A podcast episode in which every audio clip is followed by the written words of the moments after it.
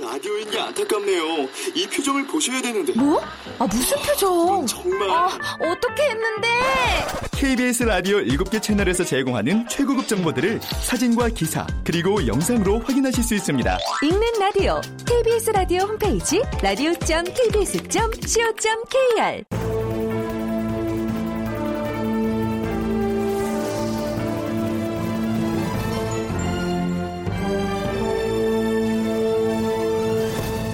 다큐멘터리 역사를 찾아서.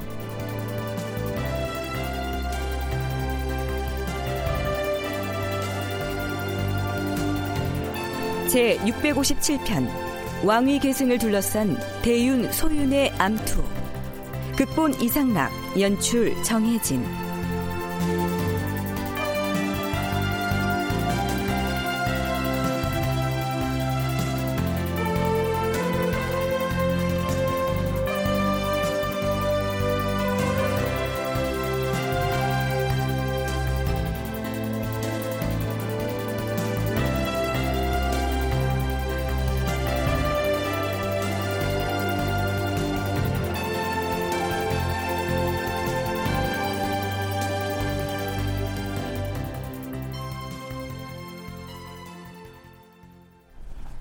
여러분 안녕하십니까? 역사를 찾아서의 김석환입니다.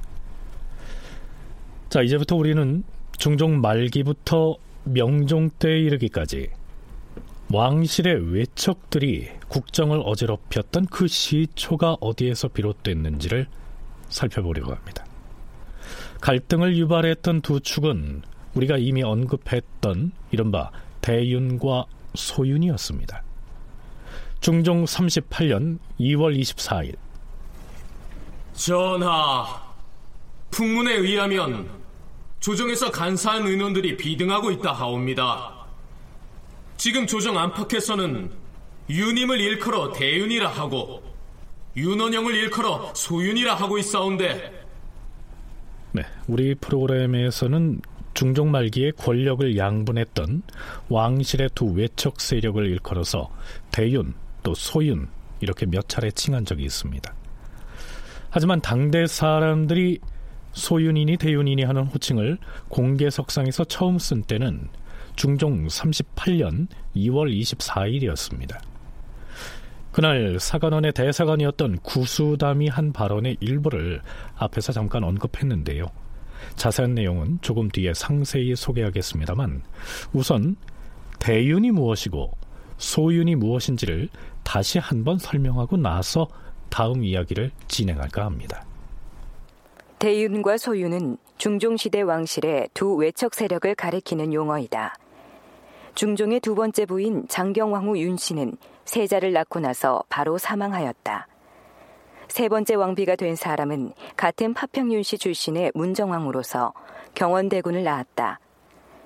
장경왕후의 일족인 윤임 등을 일컬어 대윤이라 하였고 문정왕후의 일족인 윤원형, 윤월로 등을 소윤이라 칭하였다. 덧붙이자면 중종이 사망했을 경우 왕위를 이어받을 세자는 이미 정해져 있었습니다. 그 세자가 바로 뒷날의 인종이 되죠. 세자에게는 이복 동생인 경원대군이 있었는데요. 그는 뒷날의 명종이 됩니다. 사실 중종의 두 왕자가 왕위 계승을 놓고 다툴 일은 아니었습니다. 근데 공교롭게도 세자에게 자식이 없었습니다. 말하자면 세자는 어머니도 없고 자식도 없는 외톨이였지요. 그래서 중전인 문정왕후의 아들 경원대군이 세자의 경쟁자로 부각된 겁니다. 그들의 경쟁을 부추긴 쪽은 두 왕자의 외척 세력이었고요. 양쪽 모두 파평 윤 씨였는데요. 세자의 외숙인 윤임을 일컬어서 대윤이라고 했고 경원대군의 외숙인 윤월로 또 윤원영 형제를 소윤이라고 했다. 이런 얘기입니다. 앞에서 중종 38년에 처음으로 소윤, 대윤 하는 말이 처음 등장했다고 했는데요. 그렇다면 그 이전에는 이 양쪽의 갈등과 대립이 없었을까요? 기말로가 제거된 직후인 중종 33년 2월 의정부 우찬성 소세양이 처음으로 양쪽 세력의 갈등 관계를 거론합니다. 전하, 이제 간신 기말로가 제거되었으니 걱정할 일이 없을 것 같으나 그럼에도 불구하고 사람들이 두려워하는 바가 있사옵니다. 권간 기말로가 사라졌는데 사람들이 무엇을 두려워한단 말인가? 기말로가 보익 동궁의 명분을 내세워 세자의 보호자를 자처하면서 윤원형을 배척하려고 할 때 무어라 말한 줄 모르시옵니까? 그저가 뭐라 했단 말인가? 세자에게는 사자가 없으니 내가 보호하지 않으면 안 된다. 이렇게 말했사옵니다. 이것이 무엇을 뜻하는 말이겠사옵니까? 뭐라? 감히 그런 말을 입에 올렸단 말인가? 물론 기말로가 지어낸 말이기는 하지만 그 말이 지금도 간사한 자들의 입에 오르내리고 있으니 이 어찌 아름다운 일이겠사옵니까? 이로 인하여 세자와 경원대군 사이를 의심하는 마음이 생긴다면 종묘사직에 크나큰 근심이 될 것이옵니다. 세자와 경원대군 사이에는 의심할 만한 일이 있을 리가 만무하다. 기말로가 윤원영을 제거하려 했으나 고투리를 얻지 못하자 그런 말을 지어낸 것이 아니겠는가? 세자와 경원대군 사이에 그와 같은 일이 없을지라도 외인들이 모두 걱정을 하고 있으므로 신이 이와 같이 아랜 것이옵니다. 앞에서 기말로가 세자에게는 사자가 없다. 이렇게 말했다고 했습니다. 달리 말하자면 세자에게는 대를 이을 자식이 없으니 경원대군이 중종의 후계자 자리를 넘볼 수가 있다. 이런 의미를 내포한 건데요. 두 왕자의 권력 다툼을 시사하는 매우 민감한 발언이 아닐 수 없습니다. 물론 그 말을 했다고 하는 기말로는 이미 죽고 없지만 기말로가 했다는 그 발언을 중종 앞에서 공개하면서 공론을 일으키는 소세양도 매우 용기 있는 발언을 한 셈이죠. 경희대학교 한춘순 교수의 얘기입니다. 이 소세양은 그 경연에서 중종 33년 2월에 동궁과 중궁 사이에 갈등이 있다고 한다. 이걸 중종 앞에서 이제 언급을 했어요. 이건 굉장히 용감한 거죠. 근데 그때 당시에 대신들도 이 같은 상황을 다 감지하고 있었는데 쉬쉬하고 있었다는 거예요. 근데 이제 이걸 완곡하게 이제 표현을 합니다. 왜냐하면 그 대소윤의 대립은 사실 인지는 하고 알고는 있지만 모두 민감하고 폭발력이 강한 사안이어서 대놓고 말할 수가 없었던 거예요. 그런데 이제 소세양이 이제 완곡하게 이제 말을 꺼낸 건데요. 말하자면 이전부터 대윤과 소윤 사이에 다툼과 갈등이 있었지만 겉으로 드러내지 못할 뿐이었는데 소세양이 드디어 그 실상을 터뜨린 것이다. 이런 얘기죠.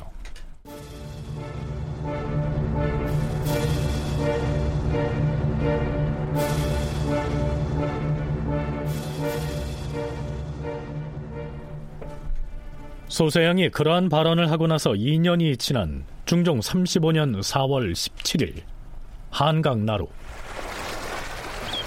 자, 자, 조심히 타시오.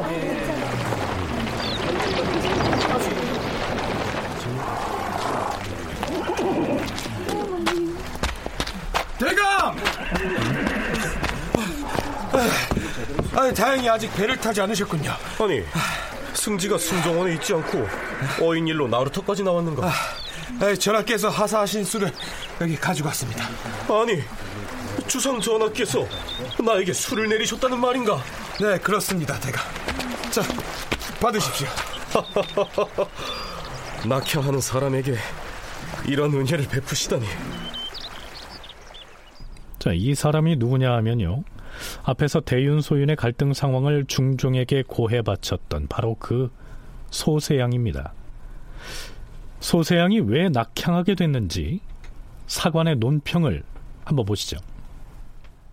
소세양이 어머니가 있는 익산으로 내려가겠다고 청하였는데 이는 조정에서 불안을 느꼈기 때문이다. 이때 조정 관리들이 한강까지 나가서 전송하였고 임금은 술을 내렸다. 처음에 임금이 몇몇 재상을 불러 기말로를 제거하려고 계책을 세울 때 세자의 외숙인 유님은 소세양이 꾀가 많고 교활하여 믿기 어려운 사람이라 여겨서 그 계책에 참여시키지 않으려고 하였다. 그런데 윤환인이 이 말을 소세양에게 누설하였으므로 소세양이 깊은 유감을 품게 되었다.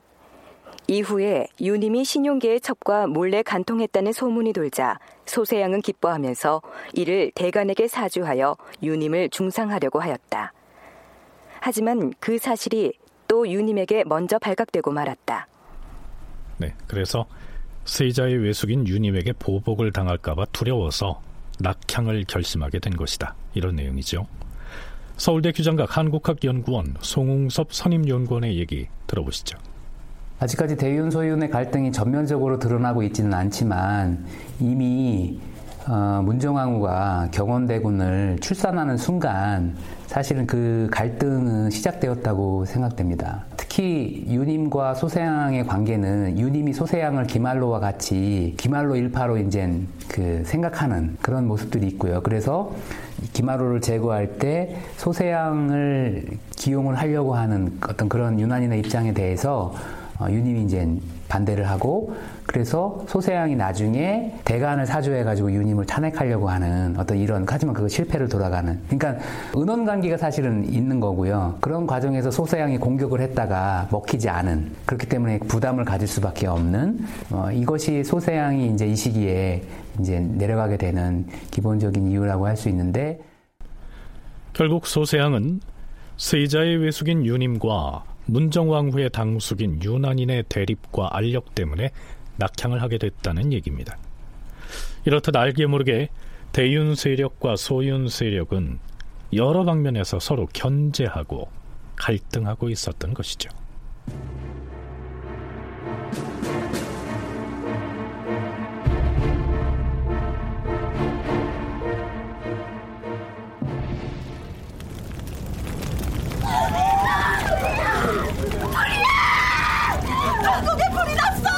불길이 저쪽 자선당으로 번지고 있어요. 순정원으로 가서 알려야지.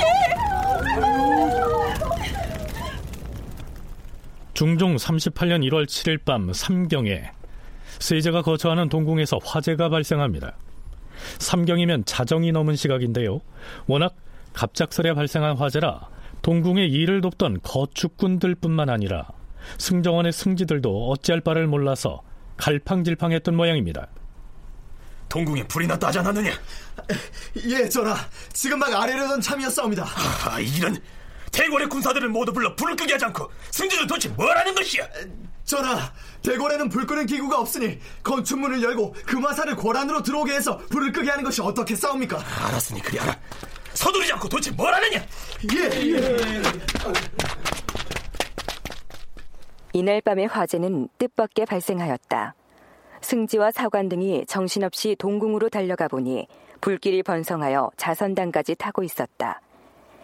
그러나 그날 밤 대궐에 입직한 군사들은 명을 받고도 어찌할 바를 몰라서 규율도 없이 소란만 떨 뿐 불을 끌 계책을 세우지 못하였다. 영의정 윤운보 등이 달려왔다. 불길이 대선으로 올라가면 큰일이다. 동궁에서 대선으로 연결된 저쪽 수마당 건물을 미리 부수어서 철거하라. 군사들은 뭘 하느냐? 예. 승진, 승진은 어디 있는가? 이제 아, 영상대가 불 끄는 방어사의 관원들을 급히 들게 했습니다. 세자가 어느 곳으로 피했는지 승정원에서는 살펴보았는가? 워낙 창졸간이라서 미처 자세히 살피지 못했습니다. 아마 불길을 피해서 대전으로 들어갔을 것입니다. 어, 대체 그게 무슨 말인가? 세자 저가 피하신 곳을 마땅히 먼저 살펴야 할 것이지. 어찌 친해진 장막으로 그런 대답을 하는 것인가? 영상대가 세자 저하께서는 대전으로 옮겨갔다고 합니다. 영의정 윤원보 등이 대전으로 달려가 무난하니 임금이 정교하였다. 과인과 세자는 대전에 함께 있어서 편안히 보존할 수 있었다. 그런데 생각지도 않은 변이 일어났으니 참으로 해괴한 일이로다. 날이 밝자 사헌부와 사관원이 합사해서 고합니다.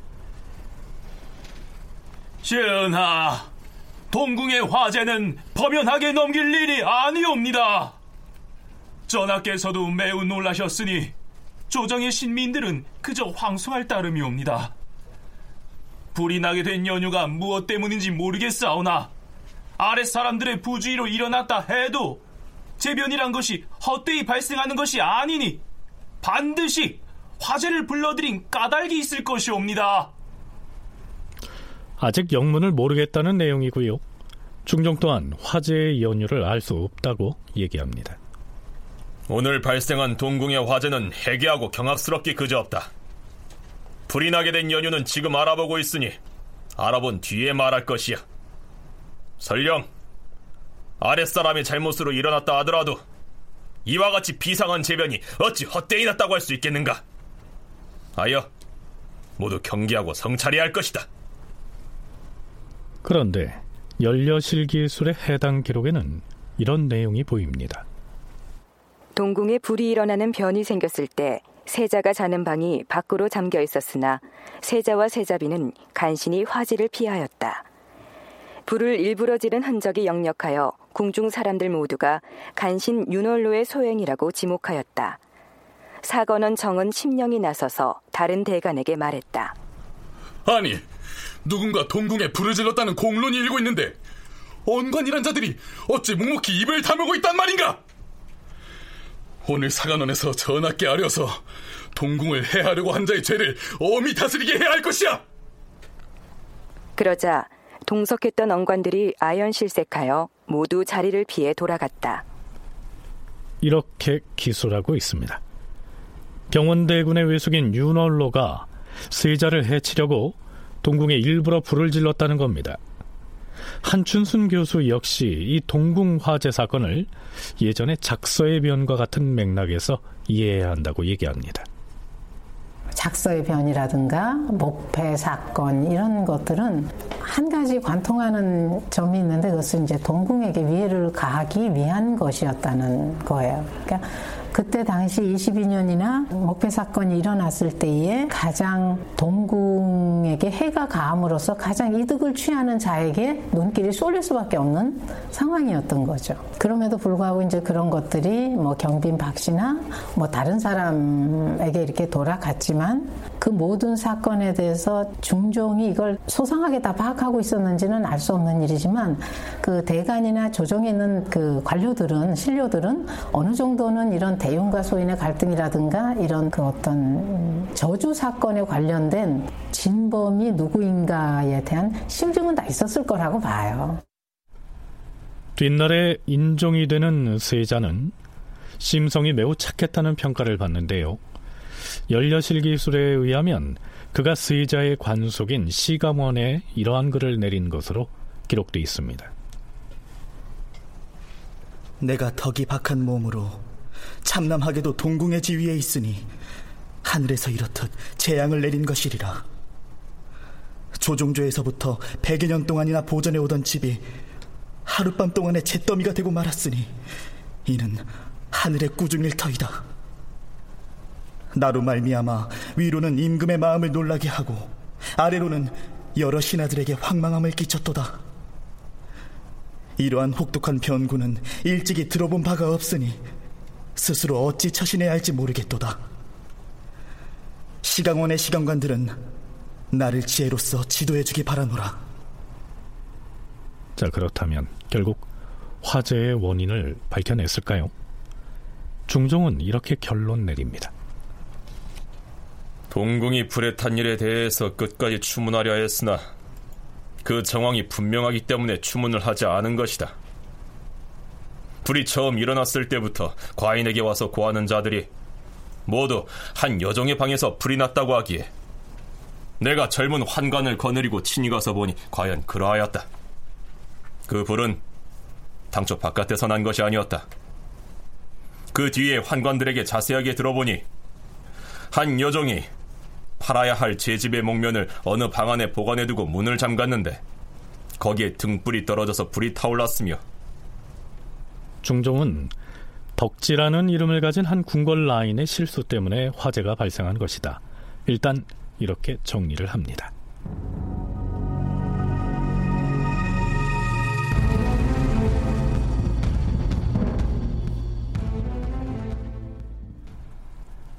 그런데 화재를 진압하고 난 직후 사관원 대사관 이임이 이러한 내용의 소차를 올립니다. 소차란 메모 형식으로 간단히 적어 올린 상소문을 일컫죠.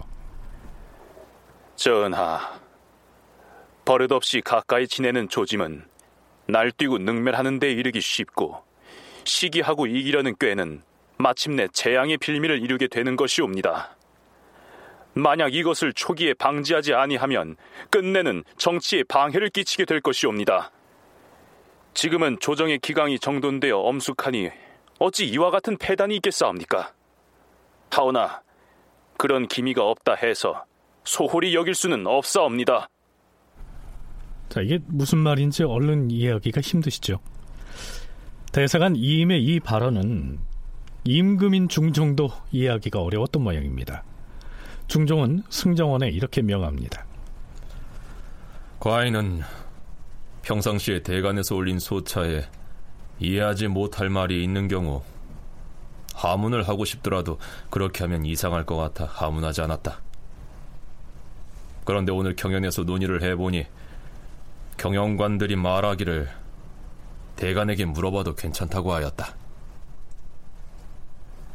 어제 사관원에서 올린 글을 보니 버릇없이 가까이 하는 조짐이 있으면 날뛰고 능멸하는 짓을 하기 쉽고 시기하고 이기려는 마음이 있으면 끝내는 환란을 야기하게 된다 이렇게 돼 있었다. 이 말은 반드시 무엇인가 지적한 바가 있을 것이니 대사관 이임을 불러서 물어보고 과인에게 아뢰어라. 대사관 이임이 올린 이 말을 둘러싸고 이런저런 논란이입니다. 우리가 지금 임의대로 풀이를 한다면 버릇없이 구는 자를 임금이 가까이 하면 그가 버릇없이 날뛰면서 임금을 능멸할 것이고 누군가를 꺼리고 이기려고 꾀를 부리면 큰 재앙이 될 것이다. 뭐 대체 이런 내용인 것 같습니다. 조선 중종 후반기에 척신과 전국 동향이라는 논문의 저자 김우기는 이임의 이 글이 동궁 화재 사건에 척신이 관련됐을 가능성을 제시하는 것이다. 라고 하고 있는데요. 송웅섭 연구원은 더 구체적으로 경원대군의 외숙인 윤월로 윤원형 형제를 지칭하는 말일 것이라고 해석하고 있습니다.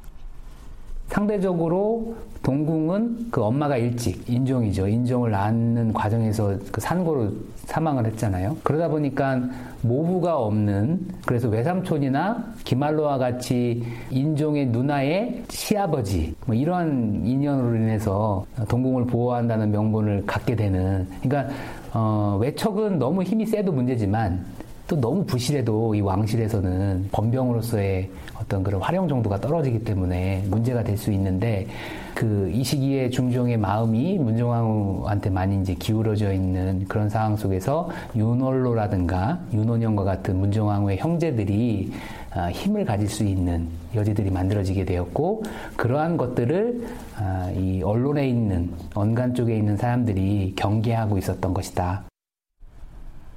중종은 중전인 문정왕 후와 경원대군을 지극히 사랑했고 따라서 경원대군의 두 외숙인 윤월로, 윤원영을 매우 가까이 했기 때문에 대간에서는 이들을 경계하라 하는 의미로 그런 글을 올렸다는 얘기입니다. 중종은 이 임을 대사관에서 물러나게 한 다음 그가 올린 소차를 규명하기 위해 그를 문초하겠다고 나섭니다. 그러자 사헌부 헌납 남응용이 경연에서 이렇게 해명을 하죠. 전하, 지난번 동궁의 화재 사건 직후에 사관원에서 올린 차자의 내용을 이해하기 어려워서 전하께서 그 뜻을 대간에게 하문하는 것은 당연하옵니다. 하오나 이미 채직된 간관을 문초까지 하는 것은 조금 이상하옵니다. 그럼 그대는 그 차자의 글이 무슨 뜻이라고 생각하는가? 별다른 뜻이 아니옵고 화재와 같은 이변이 생기는 것은 바로 음기가 성하고 양기가 미약한 소치라고 말한 것이옵니다. 화면 버릇없이 가까이 지내는 조짐을 보이면 나중에는 쉽사리 거역하고 업신여기는 데에 이르게 된다고 한 것은 그 무슨 뜻인가? 전하께서 누구를 총애함이 너무 지나쳐서는 안 된다는 것이옵니다. 그렇다면 이기려고 시기를 하면 마침내 재앙을 불러올 것이다. 이 말은 또 무슨 뜻인가? 누군가를 시기하려는 소인배는 군자를 해친다는 말인데 이것은 바로 동궁 화재 사건 이후에 전하께서 더욱 경계하고 성찰하시도록 주청하는 말일 뿐 다른 뜻은 없었사옵니다. 하, 이제 들으니 과연 다른 뜻이 없었으면 알겠노라. 자, 캐묻는 중종도 해명을 하는 간관도 뭐 이 정도쯤에서 덮어두는 것이 좋겠다. 이런 생각을 하는 것처럼 보이지 않습니까?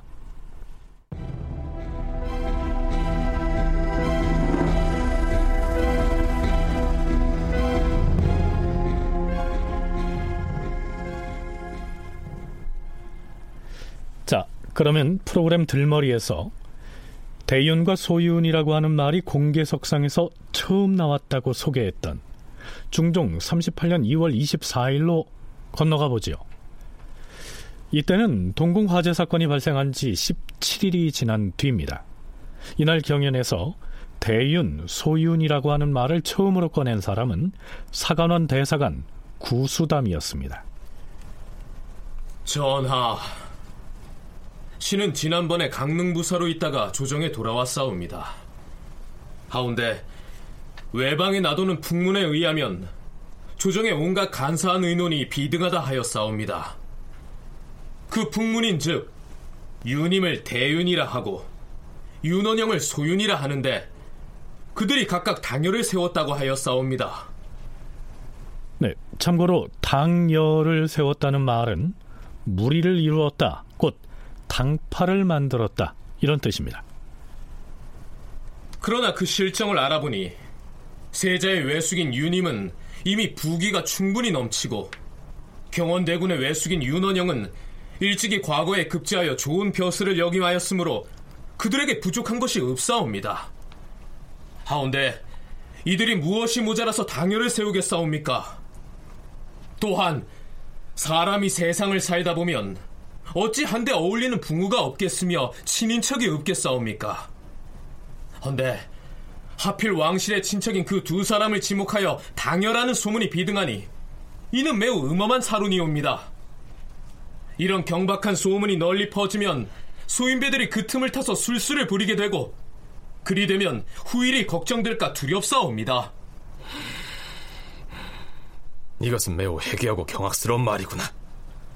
유님과 윤원영은 모두 왕실의 외척인데 당열을 세운다고 지적하는 의논이 있다면 이는 반드시 소인배들이 틈을 노려 화평한 조정을 어지럽혀고 하는 수작일 것이다.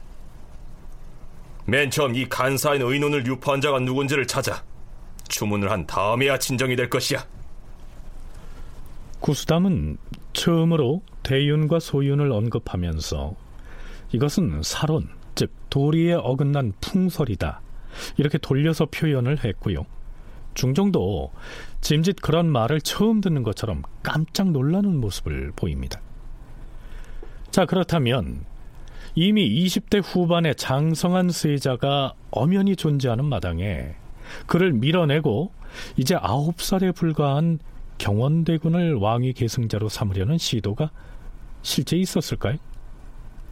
기말로의 죄를 논하던 시기 그의 신복이었던 허항이 이런 말을 한 것으로 실록에 나타납니다.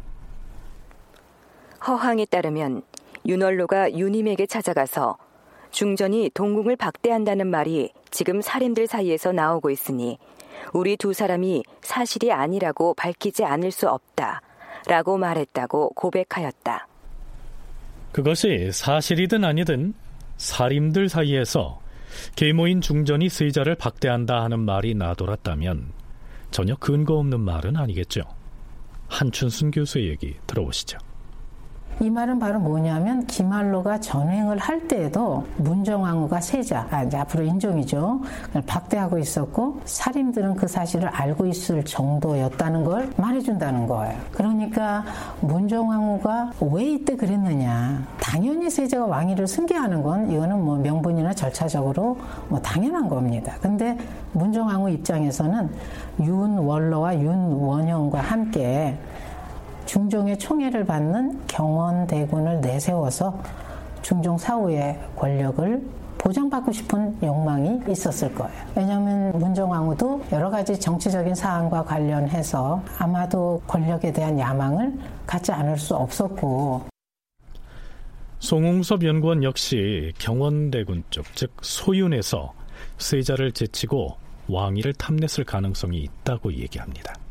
이 경원대군 측에서 이렇게 막 왕위를 넘보는 이것도 사실은 쉽지는 않은 그런 상황이었거든요. 근데 동궁에게 아들이 없었고 자식이 없었고 어, 그렇기 때문에 그러면은 다음 왕위 계승을 누가 할 것인가 라고 하는 그런 생각들은 할 수밖에 없고 그랬을 때 가장 적임자는 중종의 또 다른 적자인 이 경원대군이 가능성이 있다. 이런 생각들을 할 수가 있는 것이죠. 그리고 어, 이 인종은 굉장히 어떻게 보면은 아주 에너지가 많고 활동력이 많은 그런 사람이라기보다도 책 좋아하고 또 뭐랄까요? 이게 사색하는 거 좋아하고 되게 어질고 뭐 이런 사람이어서 또 이제 일정 정도 병약한 측면도 있어서 뭔가 이렇게 혹시라도 그런 입장에서 좀 다음을 대비하는 예, 이런 야망들을 가질 수 있지 않았을까. 네, 무엇보다도 뒷날 명종치세에 대비였던 문정왕 후가 드러내 보인 정치적 야망 등으로 미루어 보면 중종 말기에도 세자를 밀어내고 아들인 경원대군을 왕위 계승자로 만들려고 시도했을 가능성을 배제할 수가 없겠지요.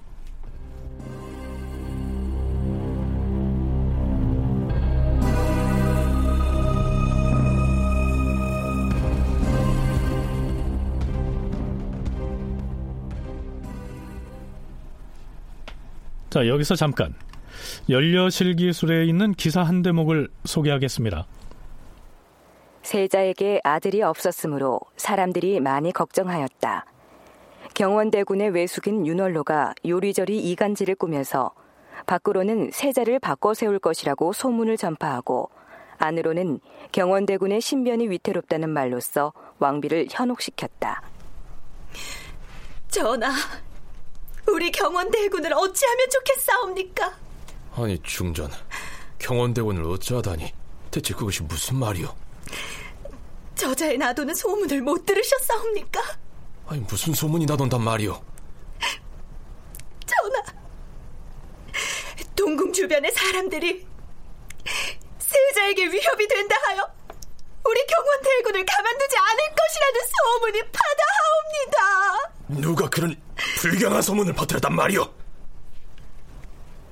임금은 왕비가 터무니없는 소문을 만들어 퍼뜨리려고 간특한 꾀를 부리고 있다는 사실을 모르고서 대군은 가까이 오라. 네, 주상전하.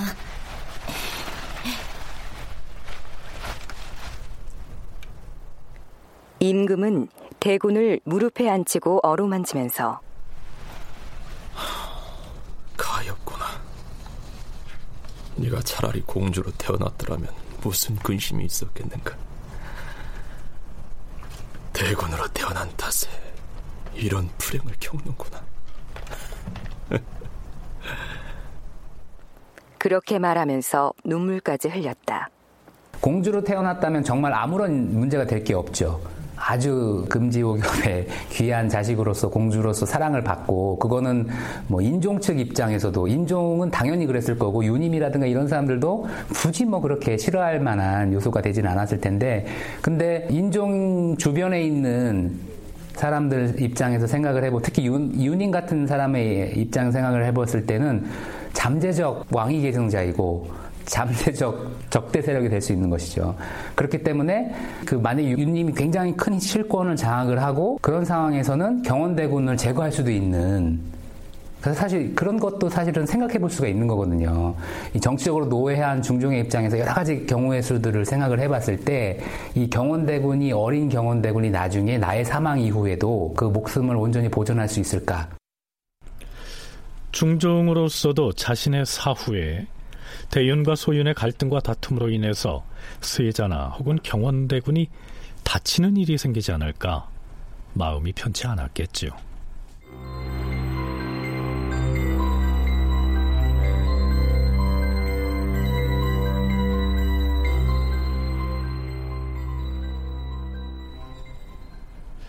중종 28년 2월에 사관원 대사관 구수담이 처음으로 대윤과 소윤이라고 하는 말을 공개적으로 언급했다는 대목은 이미 소개했지요.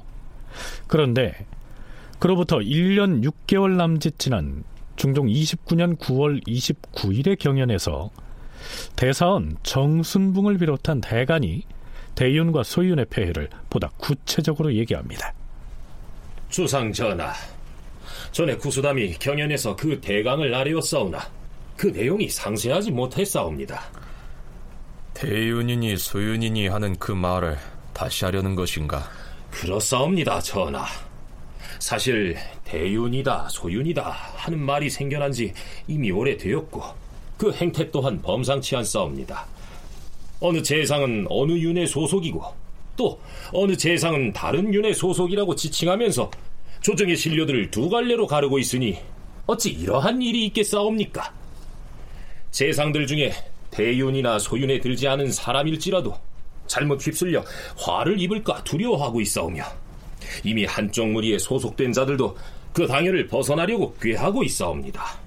또한 어떤 사람이 혹 유님을 만나러 가면 사람들이 그를 일컬어 대윤의 무리라 지칭하고 윤원형을 보러 간 자에게는 또 소윤과 한편이라고 치부하는 실정이 옵니다. 대윤과 소윤은 서로를 의심하기 때문에 상호 간에 왕래하지도 못하고 심지어는 집을 옮겨 살려는 자까지 있어옵니다. 듣기로는 호조 판서 임백령이 본래 대윤인 유님의 이웃에 살았는데 두려워서 집을 팔려고 내놓았다 하옵니다. 하하, 어찌 이 지경에 이르렀단 말인가? 그뿐이 아니옵니다. 조정신료 중에 혹 논박받은 자가 있으면 사람들이 입을 모아 그 사람은 어느 윤이기 때문에 그렇게 되었다라고 하옵니다. 좌참찬 황언이 논박당한 건 역시 이런 연유 때문이옵니다. 이것이 작은 일이 아닌 줄 알지만 막을 계책이 없기 때문에 세상 중에도 근심하는 자들이 많지만 어떻게 해야 할지 모르고 있사옵니다. 신의 생각으로는 마치 어두운 밤에 개가 나무 그림자를 보고 짖는데 누가 도둑질을 하는 것으로 의심하여 다가가서 살펴보니 아무것도 없었다는 이야기와 같사옵니다. 전하, 이른바 대윤이라는 자는 동궁을 보호한다고 핑계를 대고 소윤이라는 자들은 경원대군에게 마음을 두었다고 하옵니다. 엄연히 주상 전하가 계신데도 사사로이 동궁을 보호한다면서 간사한 꾀를 부리고 있으니 그는 필시 소인배들일 것이고 경원대군에게 마음을 두는 자라면 이는 용서할 수 없는 폐역을 저지르는 것이옵니다.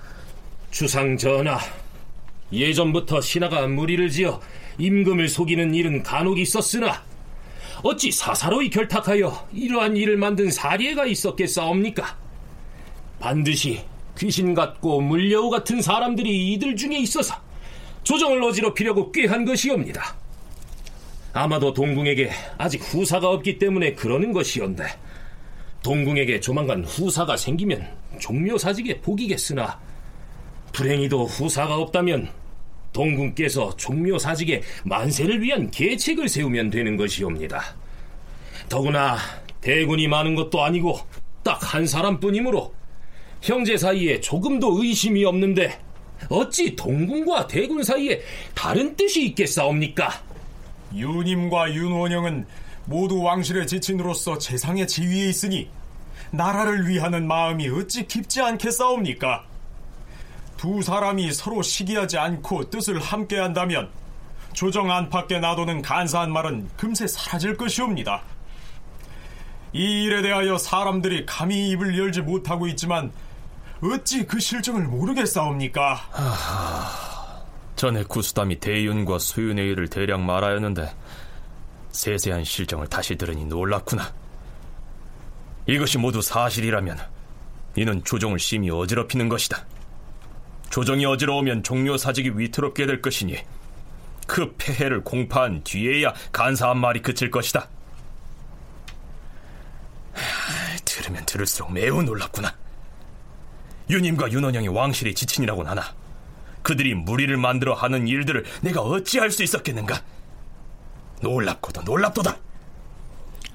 자 어떻습니까?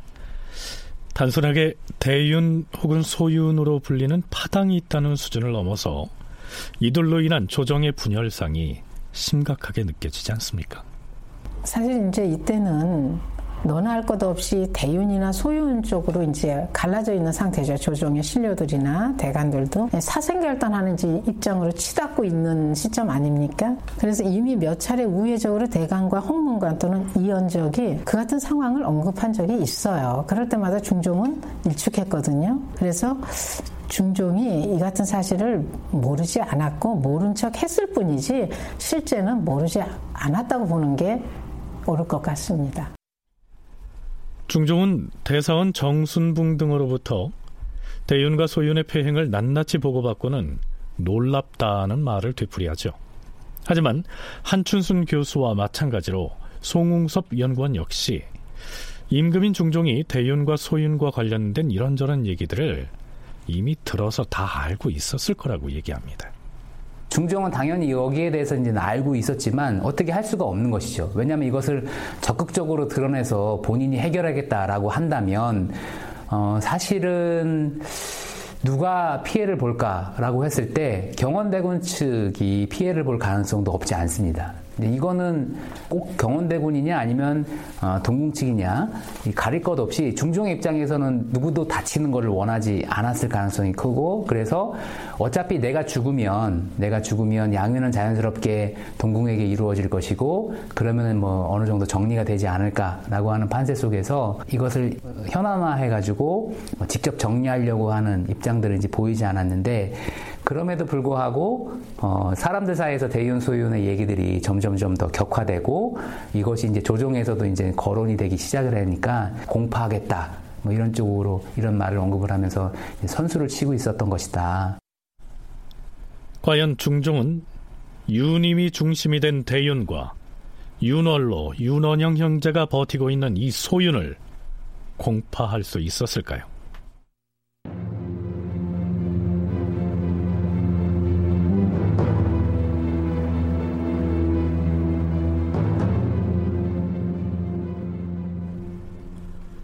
중종은 대간에게 대윤과 소윤의 파당을 공파하겠다고 호기롭게 공언했기 때문에 이제 나름의 결단을 내려야 했습니다.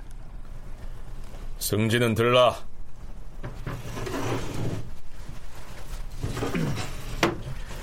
부르셨사옵니까, 주상 전하? 의정부의 재상들과 육조의 판서들을 모두 부르라. 예, 전하.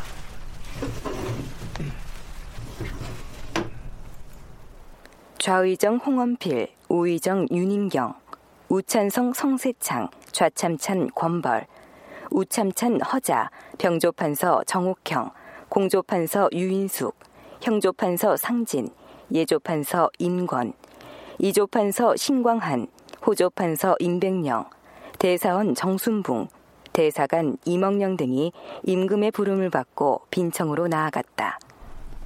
자, 그럼 중종이 신료들 앞에서 어떤 결정을 내리는지 살펴보죠. 무슨 말씀을 주상 전하 납시오.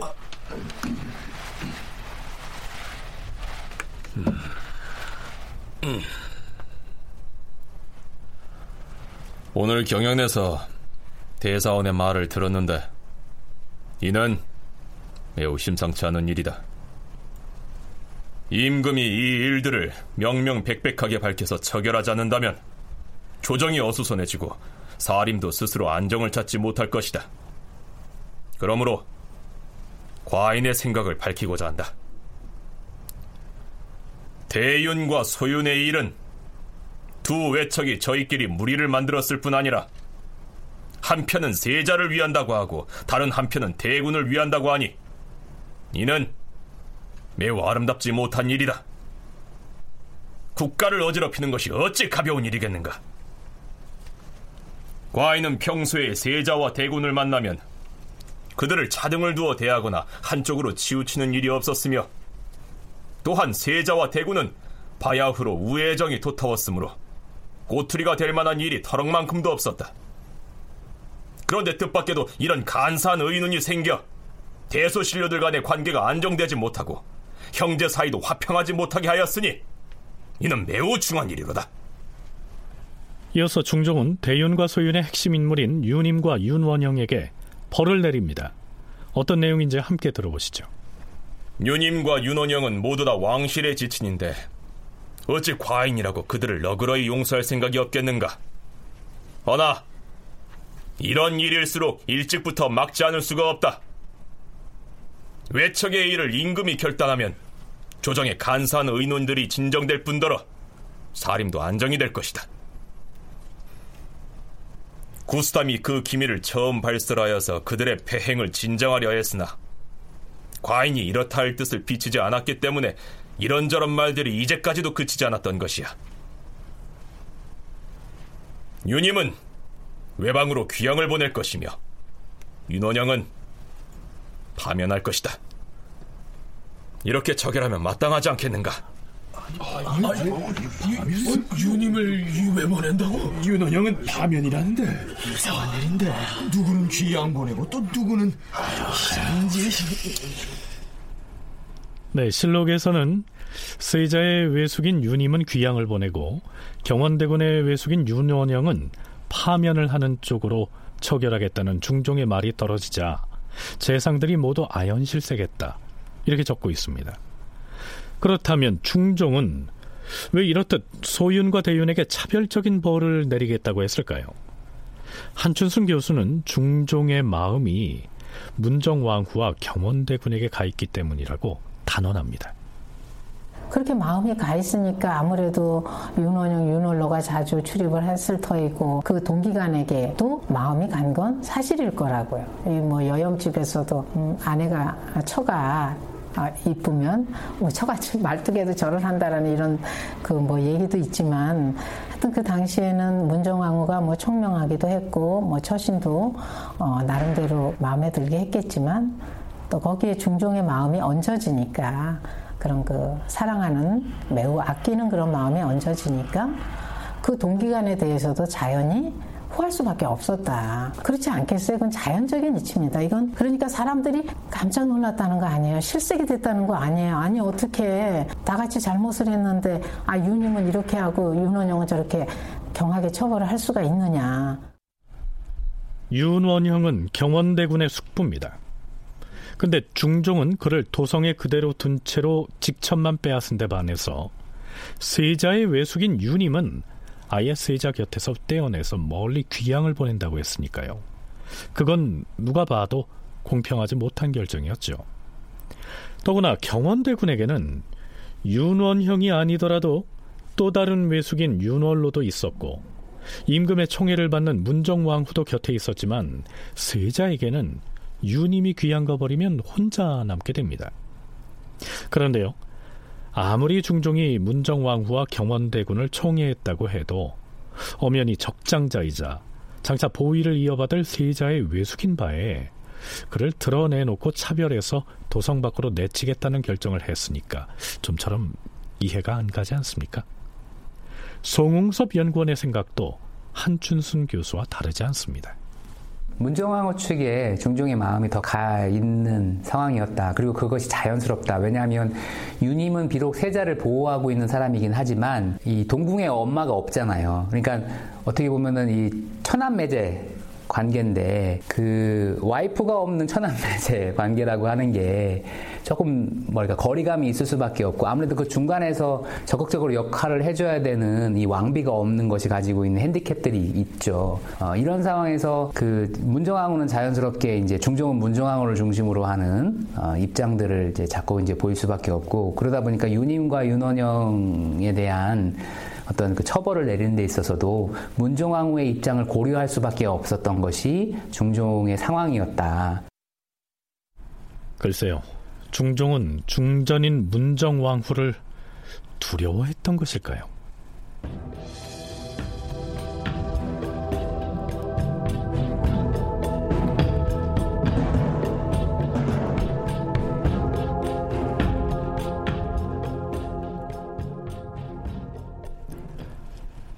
중종이 대윤과 소윤을 공파하겠다고 했을 때만 해도 별 이의를 제기하지 않았던 대신들이 윤임은 귀양 보내고 윤원형은 파직만 한다는 내용의 비만기를 앞에 놓고는 의견이 분분합니다.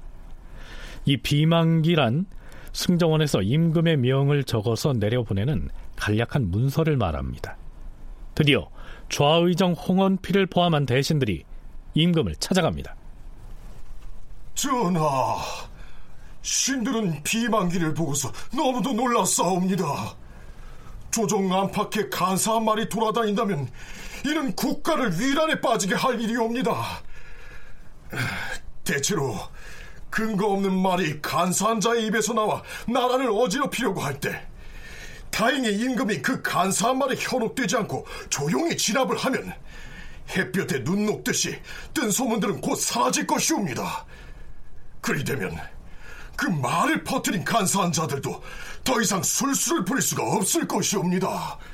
하오나 만약에 임금이 시비를 밝게 살피지 아니하고 그 소문을 두려워하고 거기에 미혹돼서 동요하게 되면 마침내 간사한 자들의 술수에 빠져서 혼란을 초래할 뿐 아니라 국가가 마침내 위태롭게 될 것이옵니다. 가운데 유님과 윤원영에게 죄를 주어서 유언비어를 막으려고 한다면은 이는 섭을 안고 불을 끄려고 하는 것이며 불을 떼면서 물을 식히겠다는 것과 다를 것이 없어서 혼란이 더욱 심해질 뿐이옵니다. 유언비어가 있더라도 어찌 염려할 것이 있겠사옵니까? 바라옵건대 다시 살피시옵소서. 네, 좌의정 홍원필 등 대신들의 이 요지는 대윤이 어떻고 소윤이 어떻고 하는 말들은 모두 그저 뜬소문이니까 윤임이든 윤원영이든 처벌을 하지 말아달라. 중종에게 이렇게 청하고 있는 것입니다. 열려실기 소래는 대신들이 이렇게 나온 데에는 그 배경이 있다고 적고 있는데요. 중종이 크게 노해서 유님과 윤홀로 두 사람을 벌 주려고 하자 조정 대신들은 유님 혼자서만 화를 입을까 걱정하여 굳이 불가하다고 말리고 나섰던 것이다. 어, 일반 조정 신료들의 입장에서 보면 공적인 정치 운영이라고 했을 때는 그래도 유님 편을 들 수, 들기가 쉬운 것이죠. 왜냐하면은 뒤에 입장에서 봤을 때는 명종이 왕이 되는 것을 알고 있기 때문에 양파로 갈린 것이라고 생각하지만 당시 입장에서 봤을 때는 인종이 그렇게 일찍 죽을 줄도 몰랐고 자연스럽게 그러면은 동궁을 보호하고 있는 유님 그리고 이제 윤원영이라든가 윤원로는 조금 더더 이렇게 외척의 냄새들이 아주 강하게 풍기는 그런 어, 인물들이었거든요. 그런 면에서 봤을 때 유님은 사실은 그거보다는 더 어, 외척이긴 하지만 조금 더 이제 안전판의 기능을 보일 수 있었고 어, 그런 역할을 할 수 있었던 인물로 이제 사람들 사이에서는 어, 이제 회자가 되고 있고 그래서 어, 인심은 인종에게 동궁에게 이미 이제 쏠려 있는 상황에서 자 그렇다면 중종은 대신들의 이러한 청을 어떻게 받아들일까요? 경들의 뜻도 그러지 아니하다. 그러나 과인이 시비를 가려 결단하지 못하면 유언비어가 어찌 여기에서 그치고 말겠는가? 가만 두었다가 일이 더 커진다면 조정에서 바로잡으려고 해도 어찌할 수 없을 터이니 오늘의 일은 저 두 사람에게 죄를 주느냐 마느냐 하는 데에만 관계되는 것이 아니다. 과인의 생각은 전에 결심했던 것과 다르지 아니하다. 과인이 어찌 쉽게 생각하고서 사람 다스리는 일을 하겠는가? 다큐멘터리 역사를 찾아서 다음 주 이 시간에 계속하겠습니다.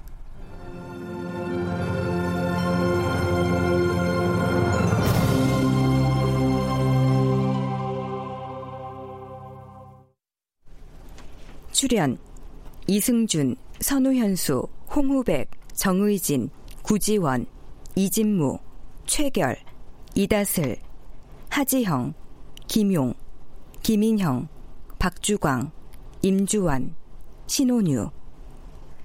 해설 김석환, 낭독 김성화. 음악 박복규. 효과 신연파 장찬희. 기술 이진세 김효창